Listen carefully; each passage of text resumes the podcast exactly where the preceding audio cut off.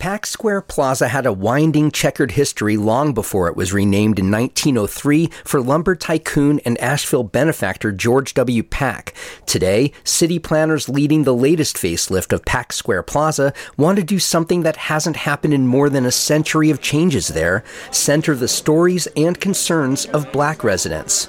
We're focusing a lot on the black community. Stephanie Monson Dahl is a planning manager with the city as our community continues to come together and work on issues of equity and inclusion, working on Pack Square is going to be a great way to kind of kickstart that or maybe act as a catalyst for other public spaces around downtown. Last Friday, the city invited residents to a design workshop. Seated in small groups inside a city meeting space, longtime and not so longtime black residents shared personal experiences of the plaza and the adjoining neighborhood known now as the block.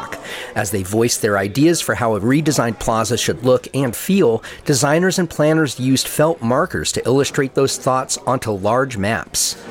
Start thinking about the block. Yeah, the block was an isolated area, and only, that has been only the black community knew about the block. Right, right. So that's another. Reason. Bernard Oliphant said he has lived in Asheville all of his 75 years. When he was invited to be part of the coming change, he brought ideas that he said he has long envisioned for these six and a half acres. I would like to see it all green.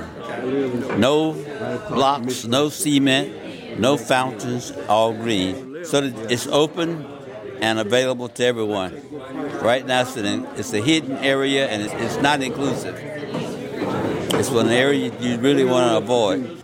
City planners commissioned the Raleigh design firm McAdams as the project lead. Mitchell Silver of McAdams was the New York City Parks Commissioner under Mayor Bill de Blasio. He said his firm's challenge now is boiling down what emerged from 10 community gatherings into detailed proposals for the city to consider. The top line is that people want Pack Square to be a social gathering place.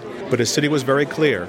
The block played a very integral role in the evolution of downtown Asheville and wanted to make sure we establish a connection, which is just one block away. Silver said he expects drafts of proposed designs ready for the city and public to begin reviewing and debating as soon as March. I'm Matt Peiken, BPR News.